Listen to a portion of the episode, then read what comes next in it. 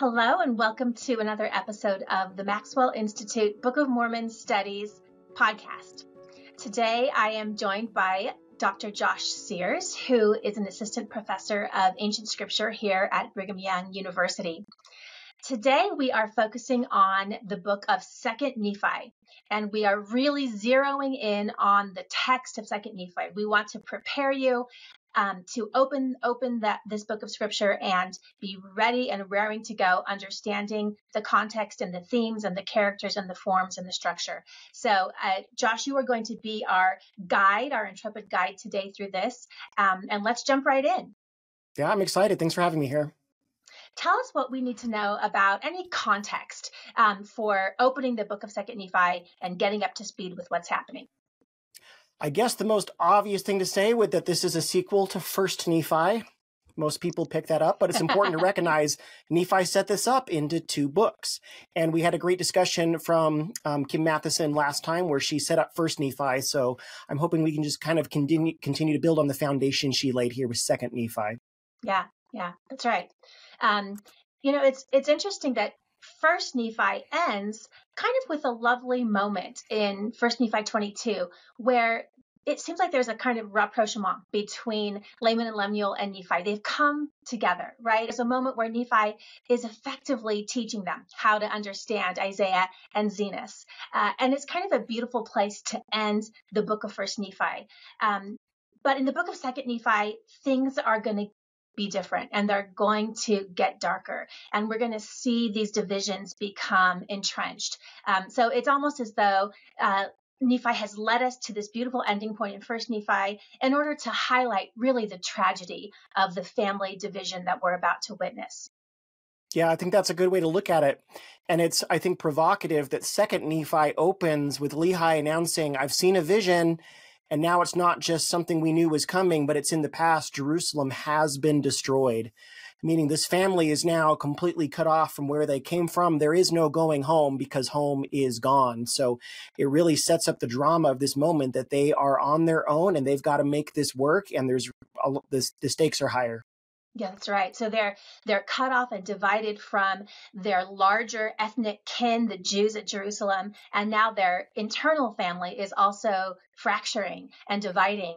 Um, you can imagine the sense of distress and alienation that Nephi and Jacob would have experienced, especially because, as we're about to see, their patriarch is about to die as well. Um, you can see why the emphasis on Christ as our salvation and our support and our light in the darkness um, is so needed in this book of Second Nephi. Yeah. Maybe it would be helpful to give a quick structural overview of the yeah. whole piece of literature here. So, Second Nephi divides in kind of three major sections um, as I look at it. There's chapters one through five form their own little distinct unit. And this is where Nephi is telling the history of the family, like you said, as they slowly dissolve. Lehi gives his deathbed sermons and admonitions. Then he dies. You get a little bit of Nephi's psalm of lament over what's going on. And then you get the report of Laman and Lemuel trying to kill him. And we get the split, the creation of Nephites and Lamanites and wars and contentions that begin. And all of these things is up through Second Nephi chapter 5. And what's significant is at the end of chapter 5, Nephi gives us some clues that we have now, as readers, caught up to him in literary time. He's always been older, looking back on his past when he was young, and he, we've been getting closer and closer to him. And at 2nd Nephi 5, right at the end there, we now catch up to him, which explains why moving forward, there's practically no history in the rest of 2nd Nephi because there's no more history to tell. We've caught up. And so at uh, starting at second nephi 6 we look forward prophetically to the future by and large. So then the next major section is chapters 6 through 30 which is broadly Nephi, Jacob, and Isaiah weaving their prophetic voices to talk about the future gathering of Israel and other amazing things that are going to happen. So, chapter 6 through 10 has Nephi quoting Jacob's sermons, interpreting Isaiah. Then you get the big block from chapters 11 to 24 of Nephi quoting Isaiah, and then chapters 25 to 30 of Nephi, then using Isaiah and Jacob as he prophesies about the future. Then we conclude the last three chapters, 31, 32, and 33, are something of a conclusion. They seem a little bit separate because Nephi ends pretty definitively at the end of chapter 30, but it's like Nephi's now at the end of his life. He's getting ready to close, and he's thought of some additional experiences and sermons from his people that he thinks are useful. So we get this beautiful conclusion on the doctrine of Christ and his final farewell. So that's a broad outline of the book. Yeah, that's so helpful. And I think it's worth pointing out for our listeners that there's not only one way to understand the structure of any particular book of scripture. There are always different ways that it could be sliced and diced. So the point is not to kind of arrive at the one definitive way to structure it, but it's just a really helpful way to grapple with the text, to wrestle with it a little bit and to understand it better. So I always love to kind of outline the book as a whole just for myself and whether my outline would look like yours or whether it would be different. It's helped me to um, think more deeply about intertextual connections here. Yeah, good point. It, it's interesting um, as you as you note. Um, a lot of this book consists of these undated kind of contextless excerpts. And even when he quotes Jacob's discourse in chapter 6 through 10, he kind of treats it as more like a text because he doesn't give us any um, clues as to when it was delivered. He gives us no historical setup for this text. He just drops it in there. And then, as you say, he uses it alongside his lengthy quotation of Isaiah as a kind of text for likening, right? His um, yeah. his own unique um, process or technique for prophesying, which is to um, immerse himself in the words of another prophet and then use those words as the medium for the Spirit to speak to him to bring forth new revelations. So he sets Jacob's discourse alongside Isaiah, um, and this whole, you know, more than half large section of, of second nephi um, is takes place kind of in a timeless in the timeless space of nephi's own prophetic mind. Um, and it's an, an incredibly rich place to be. And we're going to see in just a moment, it seems as though immersing himself in the words of Jacob and Isaiah has just set his prophetic imagination on fire. And these chapters of 25, 26, 27, 28, 29, 30, they just keep on coming. So rich and just packed with Nephi's signature prophetic themes of deliverance, of Christ, um, of the last days, of Scripture, of likening Scripture and the delight of Scripture. So this is a high concentrated dose of Nephi's prophetic mind. And for me, it is indeed delicious. Yeah. And you've painted a very positive picture there, I've got to say, a second Nephi, more positive than a lot of readers think of this book. Um, you know, we have jokes in the church about this that you know that you know bullets if they're shot at the Book of Mormon can't make it through Second Nephi. All these things because it feels like such a barrier yeah. to readers um, to get through this. And of course, the biggest reason so many readers think of Second Nephi as being kind of a slog and a barrier is all the Isaiah that we got in some smaller doses in First Nephi to prep us, but boy does it come thicker yes. in Second Nephi. Yeah. So um, it always um, saddens me when Isaiah becomes a barrier to readers appreciating the richness of Nephi's work because I very much feel like Nephi felt like Isaiah was the key to this whole thing and that it was essential to include Isaiah to really hit the messages Nephi was hoping to share with us. And yet it's sad that so often we see it as the opposite. Yeah, I agree. And just as a practical tip, something that's really helped me is to use an edition of the Book of Mormon. And Grant Hardy has done this in several his, of his editions, where during those chapters 25 through 33, where Nephi is really deeply interpreting Isaiah, um, he has he has bolded all of the direct quotes from Isaiah. So that makes it so easy to see Nephi's process. And I think it brings the, the Isaiah chapters alive as well. Um, so I really recommend you could do it on your own, right? Just with a cut with a search function, although it would be laborious. But visually allow yourself to see how it is that Nephi is using Isaiah's prophecies. And I think that makes it a lot easier to appreciate it and, and not just get through, but to see the richness and to see why Nephi is so obsessed with Isaiah. Yeah, so you can get that in Grant Hardy's the Maxwell Institute Study Edition of the Book of Mormon that's a little bit older, or yeah. his newer volume, The Annotated Book of Mormon from Oxford University Press. Either of those, like you said, will format the Isaiah as poetry, and it will, when Nephi's talking, it'll bold the quotes from Isaiah so you can instantly see what's Nephi, what's Isaiah, and see how those are woven together a little bit easier. Wonderful. All right. Anything else you'd like to add about structure before we move on to characters? That sounds great. Okay, so there aren't a lot of characters, as we've been talking about. There's not a lot of history, so the cast of characters is pretty restricted. But I think we get a new view of characters we've come to know already in Second Nephi. So tell us who who we've got before us here. Well, we open with the family, right? We still have Lehi and Nephi and Sam and Laman and Lemuel and everybody. The thing to especially keep in mind at this point, though, is that again, like we said, Nephi has always been writing this as an older man with the perspective of seeing how things are going to play out. So by hmm. the time we get to Second Nephi 5, when we've watched the family dissolve and break down into armed conflict, we realize that Nephi the entire time has known about this. And retroactively, that can help us appreciate a little bit how he's framed Laman and Lemuel in such negative terms throughout First Nephi the narrator is never wondering, oh, I hope that they'll repent and come around this time. He knows from the beginning where this is going. And he set himself up as a foil to Laman and Lemuel, who, of course, are lumped together. And that's why we say Laman and Lemuel as a single word. Lemuel's not even a real character, right? But yeah. as a foil to who has the proper right to leadership here, we finally appreciate getting into these chapters why Nephi's been setting it up this way. Yeah, that's right. So we've got the family. For me, um, reading these first chapters of Second Nephi um, with Lehi's final blessings to his sons, it it opens my heart to Lehi as a father because you really see that he never ever gives up on Laman and Lemuel until the very end. Um, he has known since his dream when he saw in his dream that Laman and Lemuel did not come towards the tree. He's known that there's a division in his family. But I feel like he never gives up the hope that Laman and Lemuel will sense the light and power in the new revelations that are coming to him in Nephi and that they will start to to gr- grasp onto that iron rod and come towards the tree. Um, although that doesn't happen, Nephi and Nephi, as you say, has a bit of a more hardened feeling towards his brothers, understandably. Um, I love to see Lehi's paternal uh, unending and con- unconditional paternal love for his sons. Do you see that as well in these chapters? Yeah.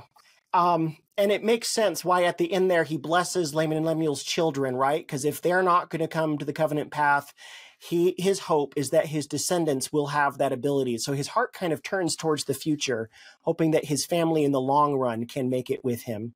Yeah. I think a similar process happens to Nephi too he doesn't give us a lot of details about how the Nephites are doing, but you read Second Nephi 33 as Nephi closes, and he says he goes to bed every night and waters his pillow with his tears, aching over his yeah. people. That doesn't sound like they're doing fantastic. And that might also explain why Nephi spends so much time thinking about the future and the last days and prophecy, because when his short term family troubles are so burdensome, looking to the future and having that long term perspective about family and knowing that it's going to be okay in the end probably gave him some comfort with his present reality. I think that's true. I've just been so struck this time through reading these first books of um, the Book of Mormon at Lehi's fear that his sons will be cast off and cut off from the presence of the Lord. That that haunts him. Um, I think it haunts any parent.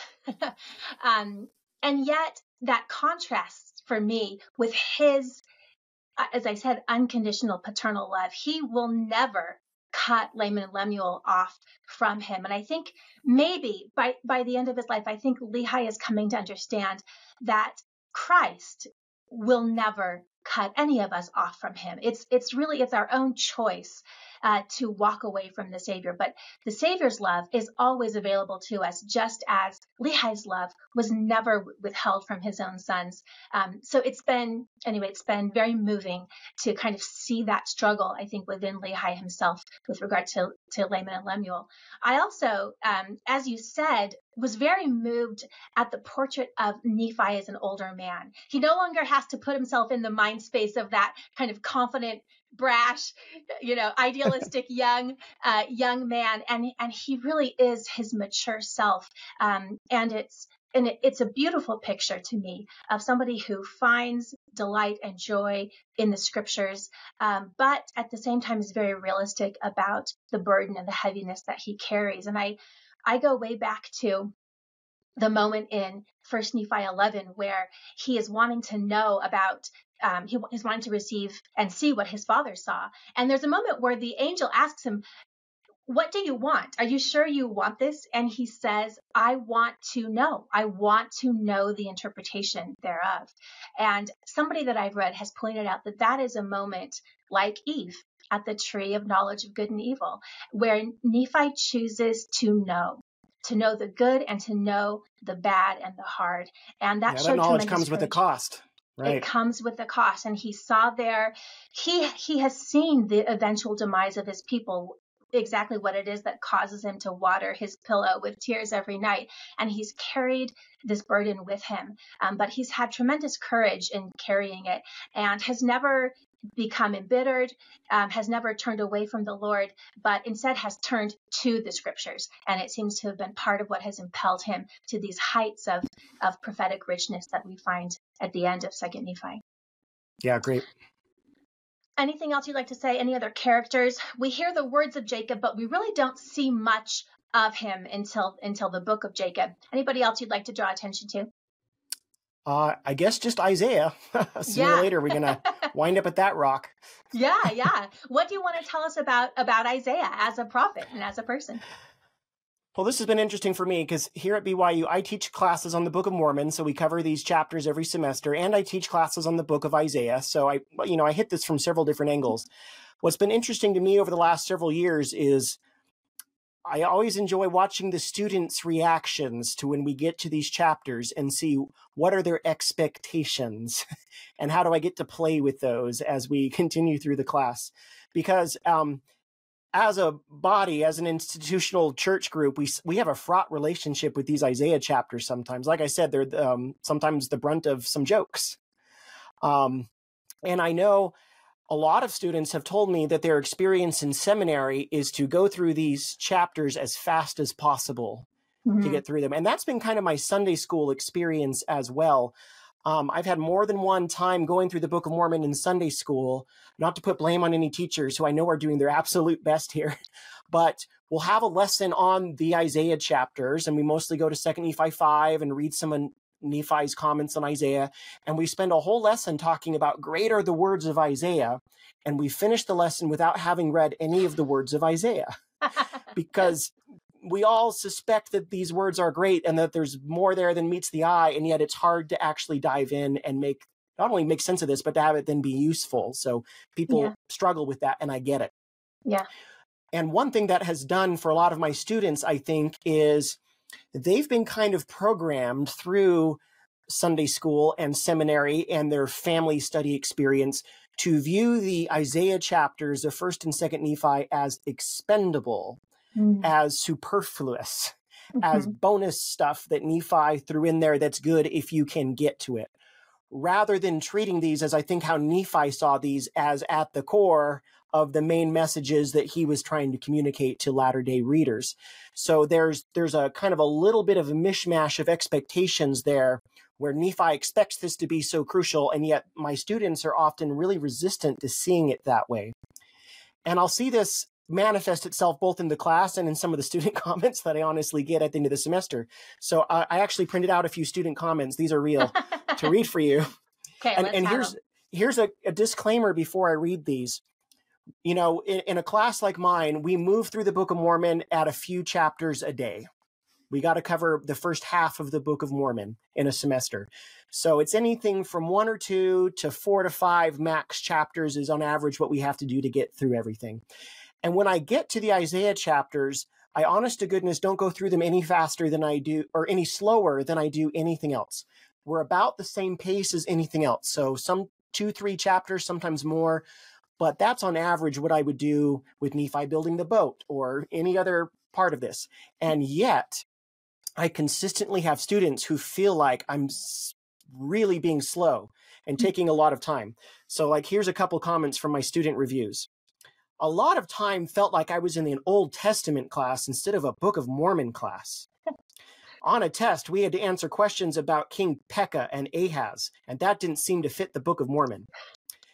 And even though, to point out, these are two names that appear in 2nd Nephi 17, but this is not real Book of Mormon. Someone else says, we focus too much on the Isaiah chapters of 2nd Nephi. It made it seem like a class was Old Testament instead of Book of Mormon. Someone else says, I felt like he spent a lot of time in Isaiah instead of the Book of Mormon itself. now, to appreciate those comments, you got to understand we are not reading the book of Isaiah. We are simply reading these chapters of 1st and 2nd Nephi at the same pace as anything else. But I suspect what's going on is they've been so prepped through their previous life experiences to think that you either skip these chapters or go through them really fast in one setting that when we continue at the same speed that to them feels like i am being slow because that's not what they're used to and i'm especially fascinated by comments that say why are we studying the old testament instead of the book of mormon because i realize they're treating say 2nd nephi 12 through 24 as if these are not real book of mormon chapters yeah. they see them as something other, which I think is just interesting from a pedagogical kind of point of view. So, um, my job is to try to overcome that and help them see this as part of first and second Nephi. And obviously, from the student comments, I'm not always successful at selling this to them, but I think part of it is what they come in expecting. I think that's right. And that, I mean, that would just break Nephi's heart. I'm so glad. I hope Nephi isn't listening in because that would break his heart to, to know that, that, you know, he laboriously engraved and copied in these excerpts for us and to know that people skip them or consider them somehow extrinsic or um, in, or dispensable to the Book of Mormon and to his project um, is pretty heartbreaking. Yeah, and some students have told me, well, why don't we just cover this in the Old Testament year rather than here? Um, and my sense is that if Book of Mormon authors know we have the Bible, and yet they quote entire Bible chapters anyway, that's sending a signal that these are more important to engage with, not less. Like when Jesus quotes Malachi 3 and 4 in 3rd Nephi, Jesus knew we'd have that in the Bible. And yet it's there because he didn't want to limit our exposure to those chapters just to our Old Testament Sunday school year, uh, yeah. to put it in a modern terms, right? But now we're hitting it more often. So I think we really ought to be seeing Nephi's inclusion of whole chapters as an invitation to engage more deeply, not less. I agree. And, you know, as the Book of Mormon consistently does, it pulls back the curtain on the way scripture is made.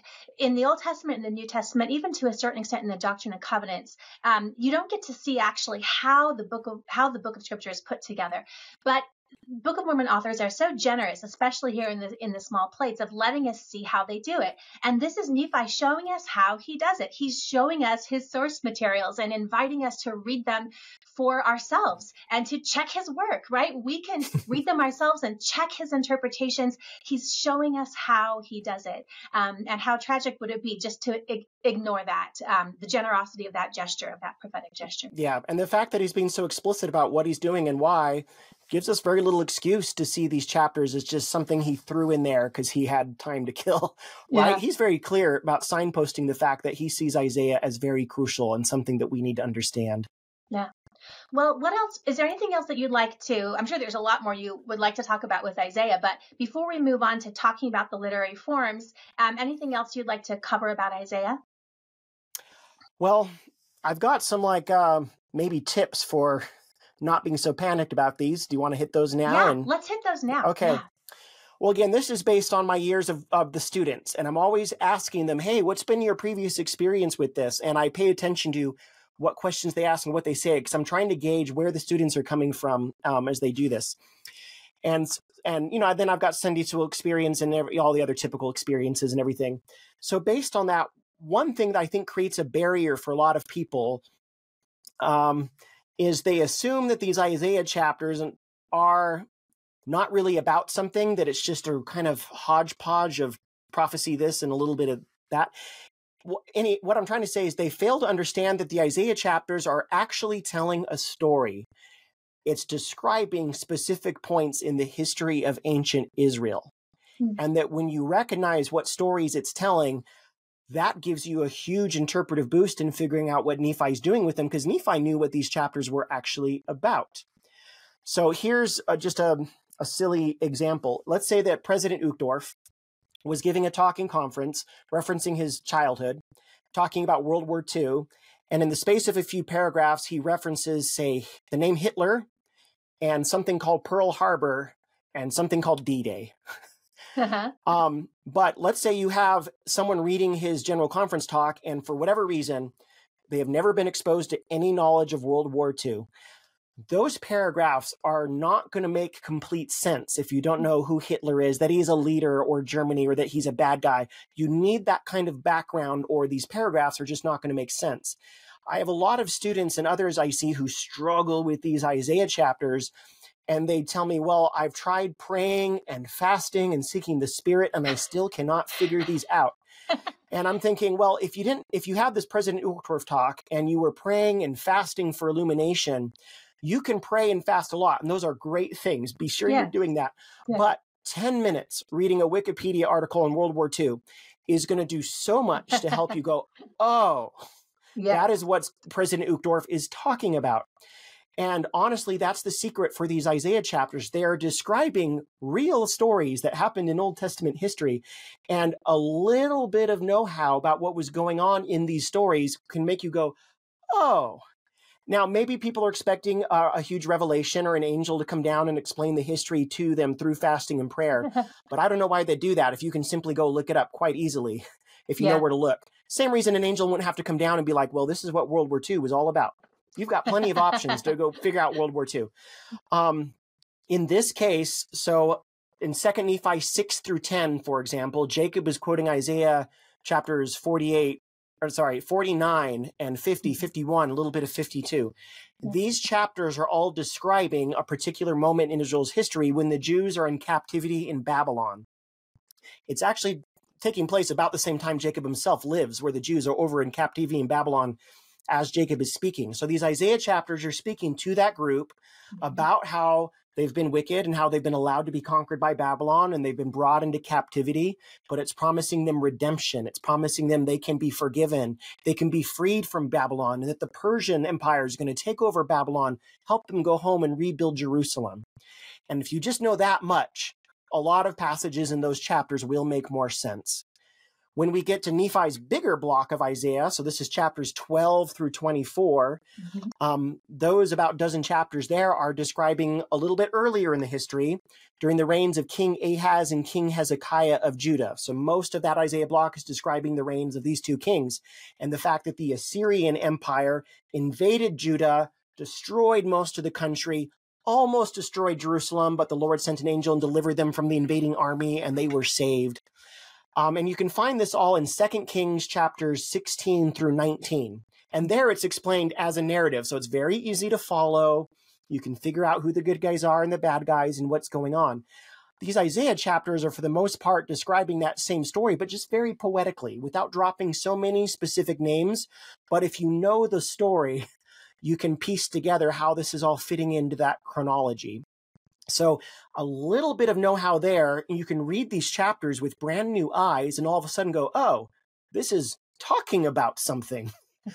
something that, something from history. It's not just prophetic mishmash of symbolism and things there. It's actually set in a certain time and place and describing something. And a little bit of know-how there and looking this up can actually help people make more sense of things. Because I bet you Nephi knew what this was talking about. And so if he included these and then wanted to elaborate on that, you've got to understand what these chapters are talking about in context to fully appreciate what how Nephi is going to develop and liken this next. Yeah, yeah, that makes a lot of sense. Um, well, let let's then talk about how these blocks of Isaiah show up in um, in the Book of Mormon itself, along with other type of literary forms. As we've been talking about, Scripture can take lots of different um, forms, literary forms. And when I say literary, I don't mean like fiction. I just mean different ways that you can express yourself, different modes of discourse. Um, and Isaiah, of course, famously was a poet prophet. Um, so mm-hmm. his um, we see these large blocks of poetry dropped here into um, Second Nephi. Now, it may not look like poetry; it might just look like normal prose, um, but really, it's poetry. Do you think it matters to know that that Isaiah was writing in poetry, in poetic form? Very much so. And that's why we mentioned those new Book of Mormon editions by Grant yeah. Hardy earlier. That formats the poetry as poetry, so you can instantly see, oh, this is poetry. And we instinctively know that you would you read poetry differently than you do prose narrative. So yeah. just understanding that most of these Isaiah chapters is poetry should help us read it a little more informed, that this isn't just straightforward discourse. Yeah. Another thing that's helpful with that is recognizing that Isaiah is being poetic and that he's not writing this. A lot of people assume this is something like the book of Revelation, where everything is a secret cipher. Yeah. Um, so I'll explain the difference there because this is really crucial. Because again, I have students coming in, and this is kind of how they've been prepped to see Isaiah. Because if you're reading, say, the book of Revelation, we know in Revelation nothing is as it seems, right? Everything is this deep symbol, it's a secret code. If there's a lamb with horns and eyeballs, we know it's not a literal, real lamb with lots of horns and eyeballs. I mean, you can Google it and find really grotesque photos of people um, creating artwork with this literally, but it's supposed to be symbolic. The horns represent something, the eyes represent something, the lamb that is slain represents something. So in the book of Revelation, you're always supposed to be thinking, this is not what it seems. What is it actually pointing to? And then people import that into the book of Isaiah and they think everything in here is a secret code and what I've got to do is figure out what it all represents. So I'll just I'll just pick a an example from the first chapter of Isaiah here. I'll just read one verse that I've seen lots of people do something like this and I'm not exaggerating by much. um let's say um so verse 2 and 3. Hear O heavens and give ear O earth for the Lord hath spoken. And then the Lord speaks. I have nourished and brought up children, and they have rebelled against me. The ox knoweth his owner, and the ass his master's crib. But Israel doth not know, my people doth not consider. And some people, again, in Revelation mode, book of Revelation mode, they start free associating here. What can all this really be talking about? Mm-hmm. And they'll look at, okay, there's an ass here. And they'll think, what political party has a donkey as its mascot? and all of a sudden they're doing American politics, uh-huh. right? And that kind of free association where anything can mean anything can be fun for personal study, but it's not going to necessarily help you get into Isaiah in his original context and what he's thinking. Um, so that's the kind of thing we have to be careful about. So instead of being a secret cipher, I invite people to always remember Isaiah is poetry. Mm-hmm. And usually he's got some kind of main point he's trying to make. And he expresses that point over and over again using metaphor and simile and imaginative imagery. He's just got mm-hmm. really creative ways of expressing it. Um, and that'll help you, I think, stay a little closer to what Isaiah was trying to get at rather than imagining this always has to be about the last days. It's always a secret code. I've got to crack the code. If you just let yourself read the words and let Isaiah speak a little more plain sense, but as poetry, it'll just make a little bit more sense and we won't get off so far.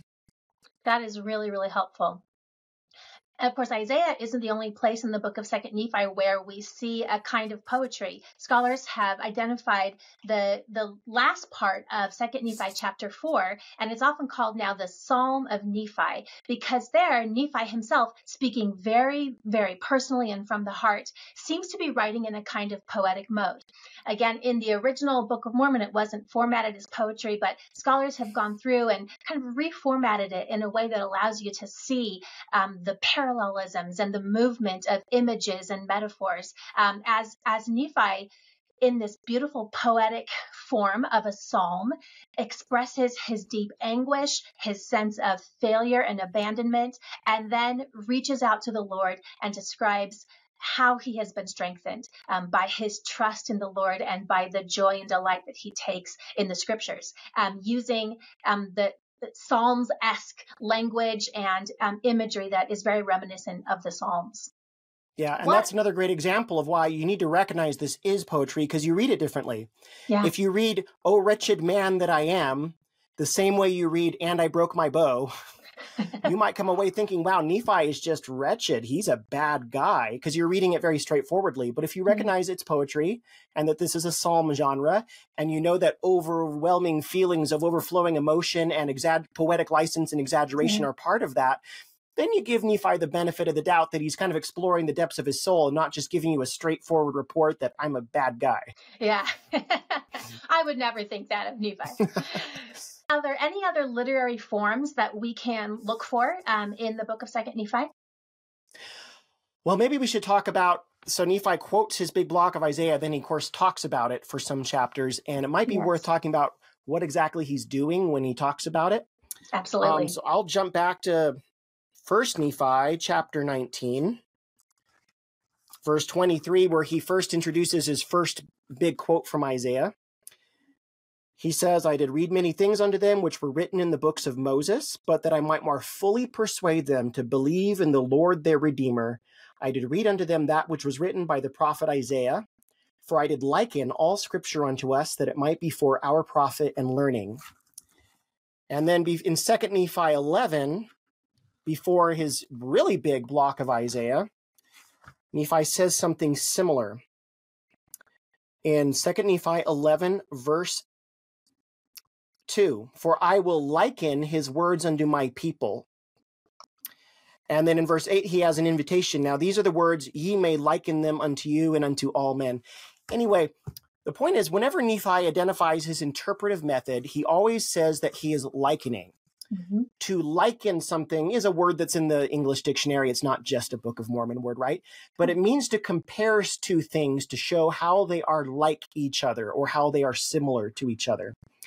And this is really important because there's a way in which I think a lot of people misunderstand what Nephi is actually up to. Um, I've seen people express in classroom settings, and I've even seen it in print books. People make what I think is a little bit of an error, where they say, you know what? Nobody understands what Isaiah is talking about. It's so mysterious and clouded in symbolism until we got the Book of Mormon. And now Nephi finally tells us what Isaiah was talking about. The problem is, Nephi doesn't tell us, he doesn't say that he's telling us what Isaiah was talking about. He says he's likening. To liken something means, by definition, you're comparing two different things. So, to, to pick a simple example, I cannot hold up two apples and say, uh, Rosalynde, how is an apple like an apple? There's no way in which apples are like or similar to apples because in every aspect they are exactly the same thing.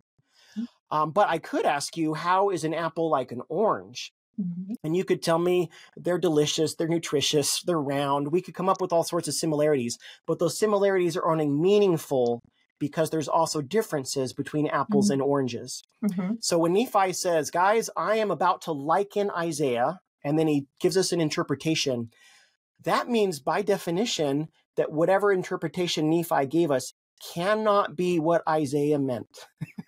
it has to be different or it would not be likening. Nephi is saying Isaiah was talking about this. Mm-hmm. I want to prophesy about this over here. These are different events, mm-hmm. different circumstances, but I want us to draw attention to ways in which they are like each other. How are these two different events similar? Yeah. And allowing ourselves to see that is helpful because First, it encourages us to actually pay attention to the Isaiah chapters and see what did they say in their original context, because that's what Nephi is building on, rather than just assuming I'll read Nephi's interpretation and he's going to tell me what Isaiah said anyway, and therefore I don't have to do any work in the actual Isaiah chapters. Yeah. Um, and that helps us then appreciate the richness of Isaiah's comparison. Um, because in second nephi 25 through 30 when he's likening isaiah both in specific passages and in broad strokes the better you understand the original point of comparison the thing isaiah was talking about in its historical context the richer and deeper and more appreciation you can get for the comparison nephi makes when he's prophesying of the last days. Yeah. And that's not to say that you have to understand everything about isaiah to get anything out of these end chapters of second nephi um, but it'll just be richer and deeper. It's like if President Nelson told us, hey, everyone, you should read your scriptures like Dr. Johnson does. And we could, now, if you don't know who Dr. Johnson is or what is her story or how she reads the scriptures, you can still take something from President Nelson's advice because you can take out of it, I should read the scriptures. Yeah. That's a good thing. But if you knew what Dr. Johnson does in her scripture study, what does she do? Does she read every day? Does she have a set time? Does she highlight passages? Does she think of personal application? What does she do? If we knew what she does, then the comparison would be even better because we could get a little more specific in President Nelson's advice. And I think it's the same thing with Nephi. Plenty of people have read 2nd Nephi 25 through 30, gotten lots out of it as he talks about the last days. But the better we understand those Isaiah stories that he's kind of comparing and drawing connections to, the deeper his comparisons will be and the more we'll get, oh, that's what Nephi actually means by that. So it just adds richness to what we do. Yeah, I really I agree with that. I think oftentimes I've thought of likening as kind of application focused interpretation, right? Where I'm going to try to apply the scriptures to my life. But if I do that without a deep understanding or engagement with the script, with the, you know, the original text of the scriptures, in the end, I'm probably going to come up with something that looks like my life already, right? In a way, I'm going to liken the scriptures to my life. And it seems, on the contrary, what Nephi is asking us to do is to liken our lives to the scriptures. He wants mm-hmm. what what he does is he pulls apart Isaiah, understands it so deeply, and then uses that that universe of prophetic words and images and ideas to produce a whole new revelation that recasts his own history and his people's history in the prophetic mold. So his life is now remade in the universe of Isaiah's um, prophetic utterances, right? And in the same way, I think that's what we should try to do is not make the scriptures reflect our own lives, but make our lives reflect the patterns in the scriptures. And to do that, yeah, see ourselves in terms of the story the scriptures are telling. It's not our story anymore. We're part of a bigger story. We're part of that bigger story. And we can't know what that story is without a pretty rigorous, or at least, um, I'm not saying it has to be scholarly, but as you're saying, it's, it's going to require some blood, sweat, and tears from us to understand what the scriptures are saying. But as we see in 2nd Nephi 25 on, the results are so rich when we do that. Truly, the universe opens to us and we can see our lives in new ways that were never available to us before. Yeah. And again, understanding those historical moments in ancient Israel that the Isaiah chapters are talking about and going, okay, I can see what's there now. Can then you can see what Nephi does with it. Um, so, it just in very brief, broad strokes here, each of these moments in history involves a remnant of Israel that's in trouble. You've got yeah. the Jews in captivity in Babylon. They've really blown it. They're suffering the consequences of their bad decisions. And there's this promise of redemption. God saying, Come to me. I will get you out of captivity. We can rebuild your lives and I can lead you to prosperity and being blessed again. In the case of the Assyrian invasion of Judah, you've got people that are getting attacked and they're facing death and they're in real trouble here. And it seems like no one else can deliver them. But then the God of Israel is able to save this righteous remnant that comes to him and is able to liberate them from these attackers.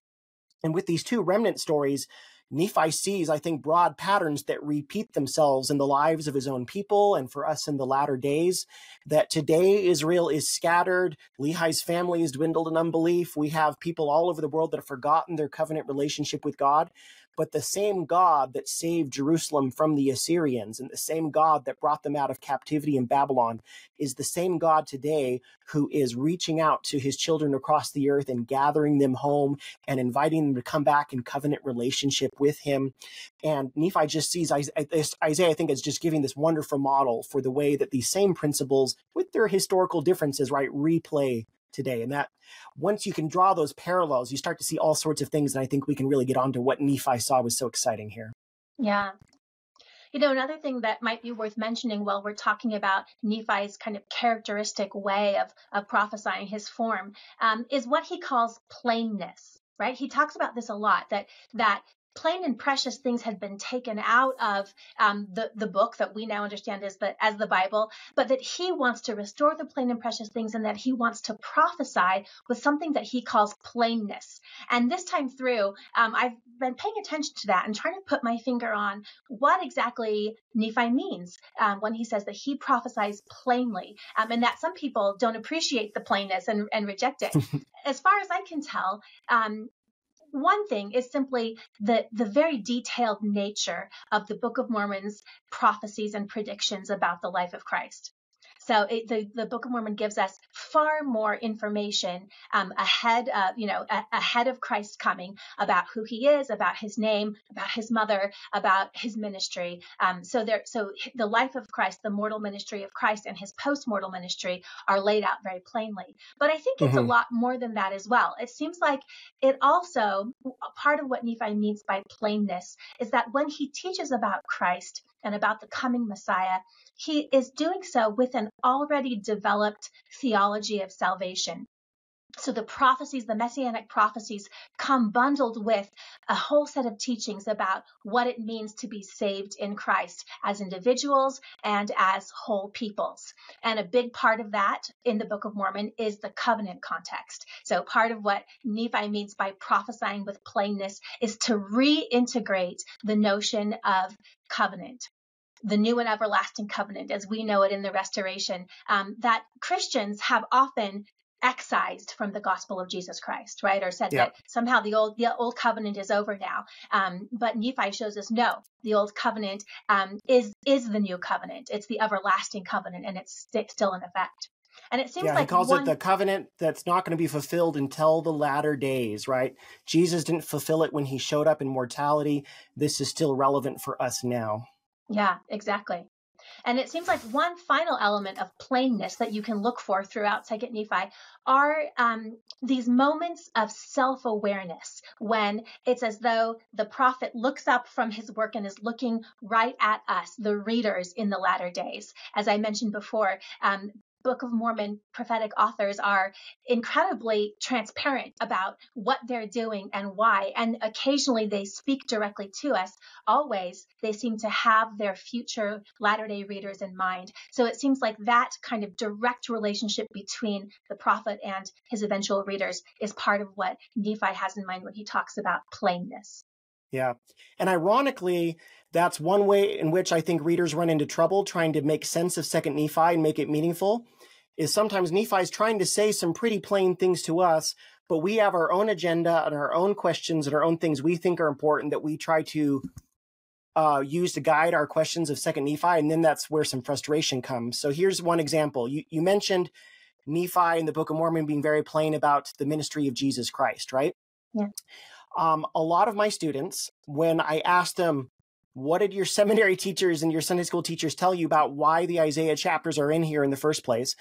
A very common response I get is their their teachers told them, "Well, Nephi quoted this big block of Isaiah because it prophesies of the coming of Christ, by which they mean, you know, his birth and his mortal life, his death and his resurrection." And so the teachers prime the students to think these chapters testify all over the place of Jesus's mortal ministry, and that's what you got to be looking for.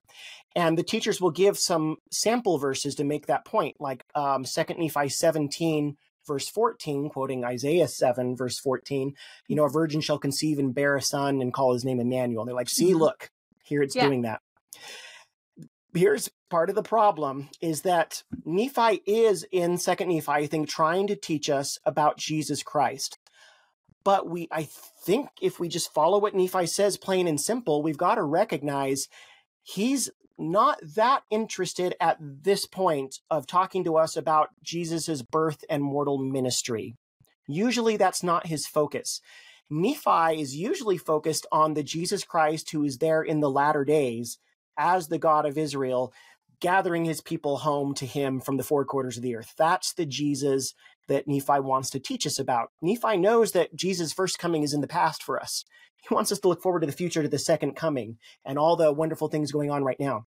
So, elsewhere in the Book of Mormon, it's different. Like Abinadi, he interprets Isaiah to talk about the mortal ministry and the atonement and suffering and death of Jesus. That's great.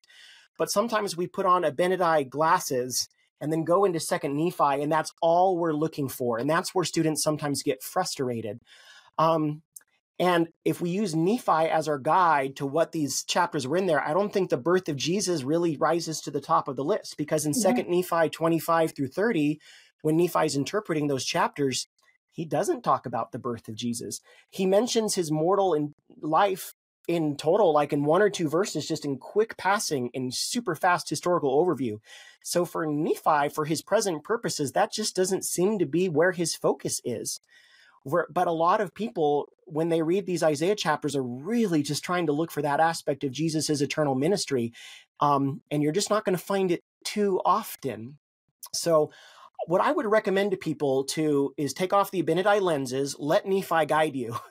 If Nephi is focused on Jesus being the God of Israel, gathering us in the last days, let that guide your your questions you ask when you ask why the Isaiah chapters are here. when you're in the Isaiah chapters themselves, it's describing Jehovah saving these remnants of Israel. And Jehovah, we believe, is the premortal Jesus Christ. So we can look for the Savior there in his Old Testament premortal context, redeeming his people and helping them. And then Nephi likens that to how he's going to redeem and rescue and help us in the latter days. So I'm not trying to dismiss the importance of Jesus' birth and mortal life, but I think that's just less relevant to in Second Nephi what Nephi is usually trying to do. So allowing ourselves to learn about the Savior at different times and places and not being so fixated just on the years of his mortal ministry, I think help us appreciate more of what Isaiah is actually doing and getting less frustrated that we can't find it very many places. Yeah, that's really helpful. Any other particular type of literary forms that we should have our eye out for here in Second Nephi? Hmm. I think I would, we've about covered the major ones, but unless yeah, you have an I'll, idea you want to look at. if you'll indulge me, I'll share just one more, which is um, in Second Nephi 2, which is where I think we see something a little different than we've seen so far in the Book of Mormon. And this is a kind of propositional, sort of reasoned theology in the mm. way that we we haven't really seen so far, right? In First Nephi, um, you know, there's um, dreams and incredible visionary passages, and then there's wonderful interpretation and teaching. There's allegory. We haven't really seen a kind of reasoned um, laying out of a theological idea that proceeds from premise to premise to premise and is connected by reason. And we see something like that, I think, in Second Nephi 2, um, with uh, Lehi's final words and blessing to Jacob, um, where he is talking about these themes of human freedom, of agency, of ontology, right? What is how is the world composed? What is it made of? Law. Yeah. He kind of uses this um, argument from nihilism, right? If there if there weren't agency and freedom and ultimately a Messiah, there wouldn't be anything at all. Um, so this is, I think, a new mode of discourse that we see here, and we'll see it picked up um, in in other sermons. Alma occasionally will preach in this same way, um, but Lehi here sets an example for this particular kind of preaching. And yeah. then, of course, we see the sermon. Um, although, as I mentioned before, um, Jacob's sermon or discourse in ver- chapters 6 through 10, we don't have a lot of information. In fact, we have no information about it. Um, was it oral or was it written? I don't think we even know that to me it has some elements of orality and i would think that it might have been delivered orally so so we see the the sermon form which has its own kind of literary characteristics and the way that it appeals to one's emotions and really yeah. tries to draw the listener um, and implicate the listener in the movement of ideas from step to step yeah, as redacted by Nephi, who's now writing this down, right? of course, of course. Yes, that's right. That's why talking about what's oral and what's written in the Book of Mormon is always um, a very layered and, and sticky proposition. Um, but good. Okay, well, let's move on now to talking about some of the themes. And this is where we could spend an hour on every single one of this because, especially these last chapters, are so thematically rich. But for you, Josh, um, what are some of the most salient themes that come out um, here in Second Nephi? Well, Nephi, fin- you know, he opens First Nephi chapter one talking about the redemption of the world. We finish First Nephi quoting Isaiah, where he says, "I want to talk about the Redeemer." In particularly, and I think that setup really plays out here in Second Nephi. That Nephi is interested in redemption. His family's fallen apart. We have Nephites and we have Lamanites. Um, they have their own kind of scattering that's occurring within the broader scattering of Israel, and Nephi really wants to work through for himself how this is going to work in his family and reassure Latter day readers that God has not forgotten the covenant and that the Redeemer of Israel, who rescued his scattered people in antiquity, is still there for us, both on an individual level of families and the broader covenant people as a whole scattered all over the world. That there is a plan here to gather everyone back. And so I think that's permeating all of this and driving Nephi's uh, hope for the future. Yeah. Yeah there's a couple that I that I think are sort of related to that. Um, one is a little bit of a of a darker one. Um, in this sort of salvation history, mediated by covenant where peoples, you know, in, the largest scheme, of course, it's about the redemption of the Lamanite remnant and the in the latter days and the redemption of the Gentiles through the act of serving and helping the Lamanite remnant, right? This beautiful passage that we come to again and again in the Book of Mormon from Isaiah. Josh, you'll remind me where it's from, where the Gentile kings and queens carry the chil- the, the sons and daughters of the of the remnant on their shoulders as nursing fathers and nursing mothers. Yeah, Isaiah 20, 49, 22, and 23 there we go. Thank you. So this becomes a touchstone, of course, for the history of the latter days, where God's um, intention to save or to offer salvation to all people will be realized through the, these big movements of peoples, um, the coming forth of the Book of Mormon it, to the Gentiles, and then the Gentiles' faithful offering of the um, of the Nephite and Lamanite record to the Lamanite remnant, and in that process of offering and sharing, both peoples, it seems, will be brought to Christ. Christ. Um, so that's that's the optimistic vision. Um, but there's a kind of um, dark vision that comes out as well because we see in this broad salvation history um, that some people will fall away.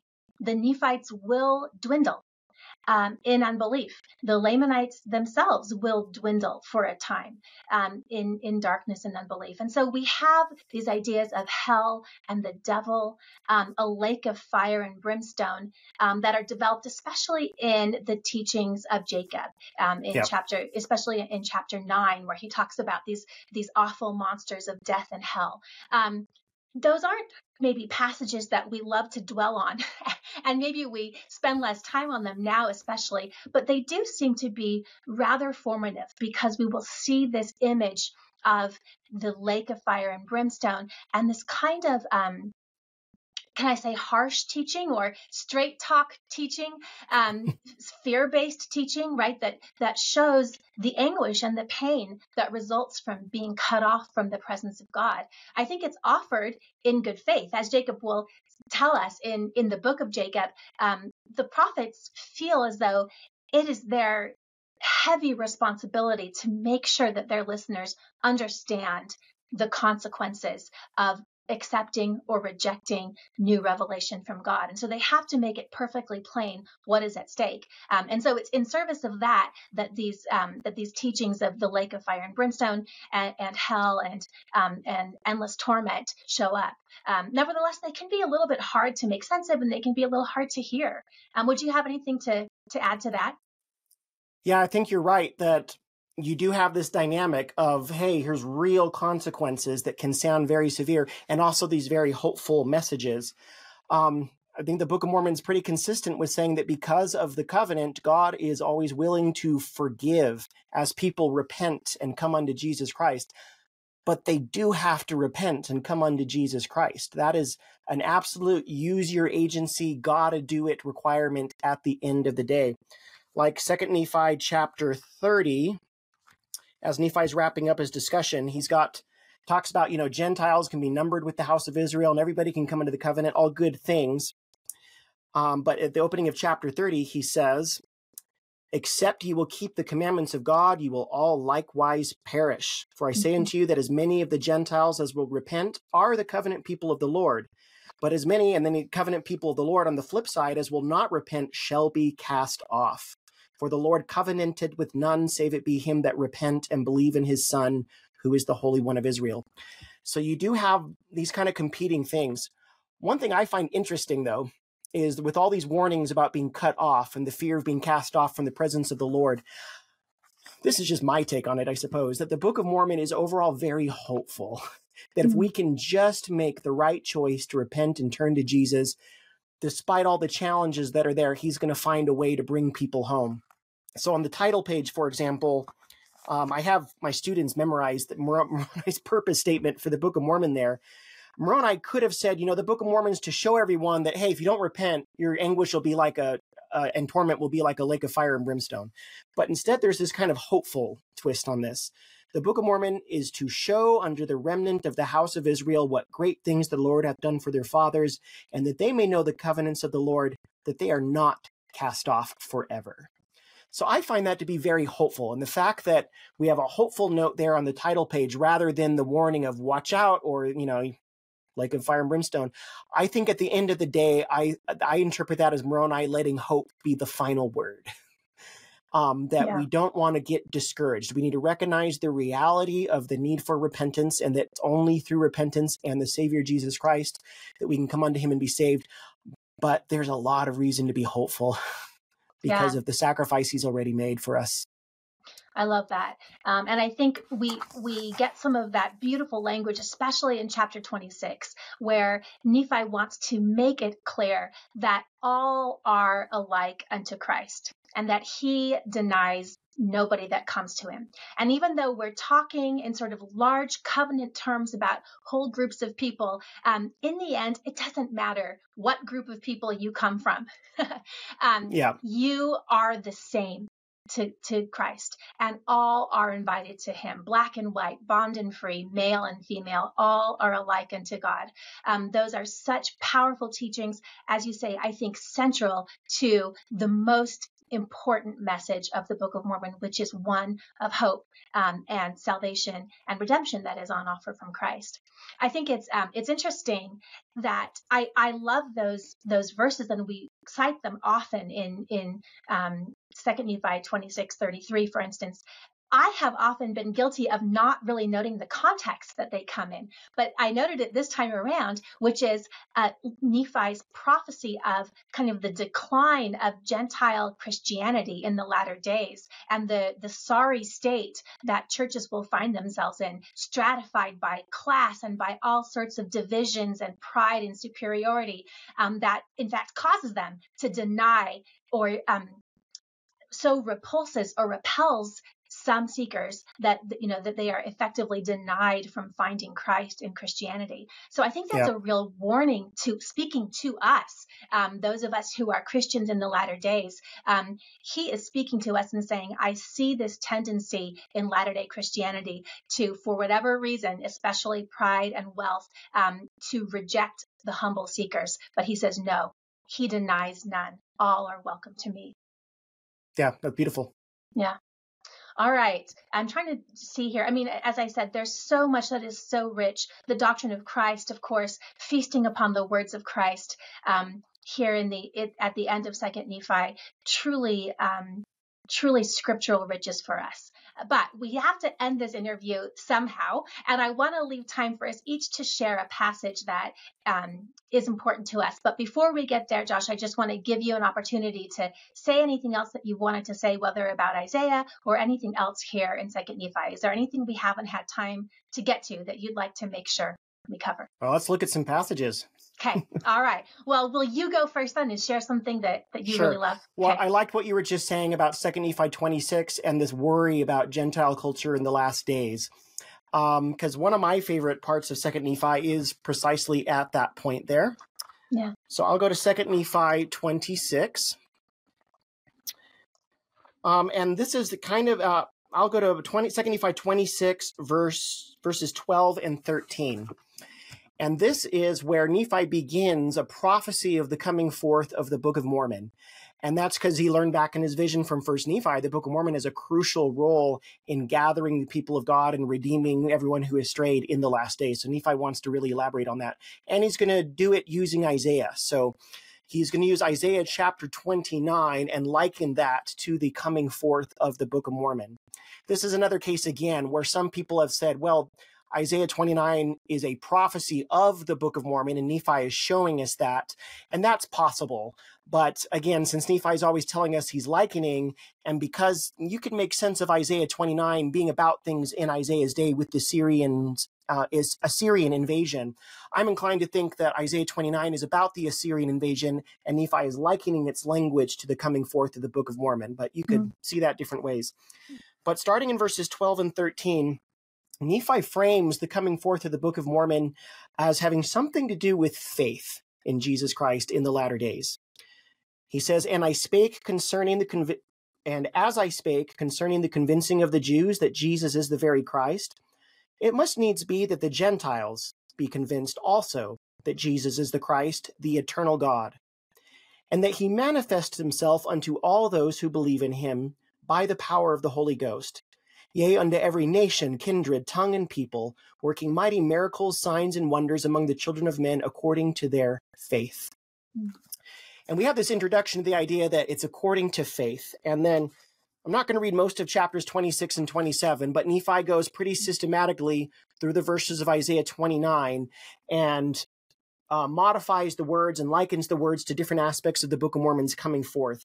And one place that's actually kind of famous is in chapter 27, um, starting at about verse 6 and on, where he talks about this this book that is sealed, right? That someone who is not learned is going to take to the learned. Um, and traditionally, we interpret this as Martin Harris taking a sample of the Book of Mormon translation to Charles Anthon, right? And the conversation they have. And I think that's part of this, but that it also goes deeper than that. Um, our colleague, Joe Spencer, has an article that he wrote about this passage, and it's um, for free on the Religious Studies Center website. It's called The Book, The Words of the Book, What the Book of Mormon Says About Its Own Coming Forth. So readers can go find that on there. Um, but what Joe points out that was fascinating for me the first time I grappled with this is that in verse 15, it says, It shall come to pass that the Lord God shall say to him to whom he shall deliver the book, Take these words which are not sealed, deliver them to another, that he may show them unto the learned, saying, Read this, I pray thee. And the learned shall say, Bring hither the book, and I will read them. Verse 16. And now, because of the glory of the world and to get gain, will they say this, and not for the glory of God. And what Joe points out is that it switches there from the learned in kind of the singular in the sense of we think of Charles Anthon, but it says they. It's in mm. the plural. And that suggests that one way you can read this is that if this is about Charles Anthon, he's also functioning as a type for anybody in the last days who has a similar attitude to Charles Anthon, where they say, you know what, bring me the gold plate, show me the proof, show me the hard evidence, and then I'll take this translation that you of this book that you've created seriously. Um, and God goes on to say in verse 20, the learned shall not read them, for they have rejected them. Again, it's in the plural here. This has got to be about more than just Charles Anthon. But he says, I'm able to do my own work and he tells Joseph Smith, Thou shalt read the words which I shall give unto thee, which is just a great description of the translation process. Joseph is not using dictionaries or even looking at the plates. He's just given these words by revelation. He reads off things. And then the kicker is in verse 23. For behold, I am God, I am a God of miracles, and I will show unto the world that I am the same yesterday, today, and forever. And I work not among the children of men, save it be according to their faith. So you get that framing again about this is an issue of faith. And I think this is the answer to why God doesn't provide more physical direct evidence for the Book of Mormon. People ask, why did that angel have to take the plates? If it only left the plates here, the Smithsonian could be analyzing them. We could have hard evidence for the antiquity of the Book of Mormon. But this is where God explains why he deliberately has not done that. He's not letting the learned approach this using their modern secular demands for empirical evidence. Instead, God is deliberately setting up the coming forth of the Book of Mormon as something that has a large part to do with faith in a God of miracles. Um, if you can't even muster up the possibility in your heart that there is a God or miracles out there, the Book of Mormon is going to just be a non-starter for you. Yeah. Um, and if you if God gave physical evidence, like gave people the plates, then they might be intellectually convinced that the Book of Mormon is ancient or that it says true things. But that's not the kind of experience that's going to lead to real conversion, that's going to develop faith in Jesus Christ. Instead, by design, you have to approach this in a non learned way. you have to go to God in prayer and ask for a miracle. You mm-hmm. have to say, Is this book true? Tell me by the power of the Holy Ghost. And that means that the only way to find out it's true is to have your own little personal miracle of revelation in which you exercise faith in Jesus Christ, even to ask a question like that. And as the Spirit comes to you, it confirms that faith and it builds that faith in Jesus Christ. So I think not just by the, what the Book of Mormon says, the words that are inside of it and the messages it teaches, but the very way it came forth was custom to, designed to challenge our secular assumptions in the last days and to force us to approach this from an angle of faith so that it actually builds our relationship with Heavenly Father and Jesus Christ rather than just leading us to an intellectual proposition that we now accept as true, which only gets so far. At the end of the day, knowing the Book of Mormon is true, who cares? The point yeah. is that that is a bridge to developing faith in Jesus Christ and strengthening our relationship with him. And I love this explanation here that the Book of Mormon, even by the way it came forth when an unlearned translator doing this with seer stones as an unlearned ways you could think of to bring this forth, it, it does what it's supposed to do to lead people to Jesus.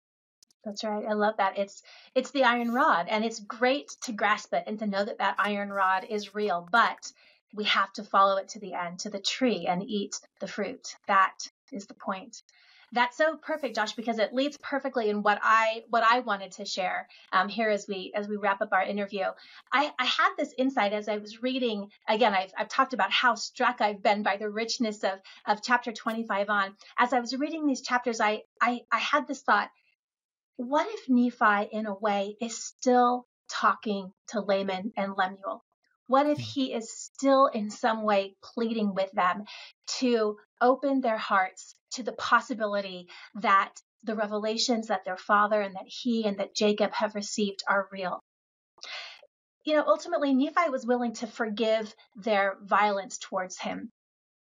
I think the real wound in his heart was that Laman and Lemuel could never accept the revelations as real. So I, as I was reading um, some of this in in chapter 28 and 32, I had in mind Nephi speaking to Laman and Lemuel, and I think by extension to anybody who has that kind of closed, locked down secular worldview where God is distant if he exists at all um, and not involved in our lives day to day. So I'm going to read these and I want you to picture Nephi talking to Laman and Lemuel and see if they come alive for you the way that they did for me. Um, picture him in where, where he writes in, in 28 verse 6 of the Gentiles, Woe unto him that saith, we, a Bible, a Bible, you know, we have a Bible. We do not need another Bible.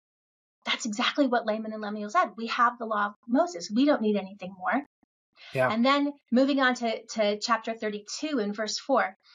After I have spoken these words, if ye cannot understand them, it will be because you ask not, neither do ye knock. And again in verse 7, they will not search knowledge, nor understand great knowledge when it is given unto them in plainness. I think he's pleading with his brothers. If you would ask in good faith, if you would knock, if you would seek to know for yourself, you could know. And you could then you could find the iron rod and it would lead you to the tree and you too could partake of the fruit. Um, so the the openness and the willingness to countenance the possibility of new revelation to countenance the possibility that god could be speaking through the prophets and that he wants to speak to you as well I think is the, the central plea of Nephi. And as I said in our first episode, it brings me back again so powerfully to the Sermon on the Mount, uh, Matthew 7, verse 7. Ask and it will be given to you. Seek and you will find. Knock and the door will be opened to you. For everyone who asks receives. The one who seeks finds. And to the one who knocks, the door will be opened. I think that is Nephi's testimony, and he tells us as much in Second Nephi 4. And I'm still working on what this means in my life. Um, what does it mean? How, how, am I asking and seeking? And, and has that door been open to me? These are still questions that I'm discovering for myself. Um, but the message of these first two books in the Book of Mormon has never spoken more powerful, powerfully to me than it has um, this year as I've read through it. And that's a really beautiful way to think about Nephi's continued relationship with his brothers and how he views them. I've got a little exercise I do with my students sometimes where I ask them, picture Lamanites in your mind. Close your eyes, picture Lamanites. And on the screen, I'll put a painting of a bunch of guys wearing loincloths with swords and axes and things. like, is this kind of what you picture? And a lot of them go, yeah, those are Lamanites. Uh, and then I play a little video. It's from the church's Book of Mormon videos that they've made. Second Nephi 4 has this beautiful little video where Lehi is giving that final farewell to Laman and Lemuel's grandkids and promising them blessings, you know.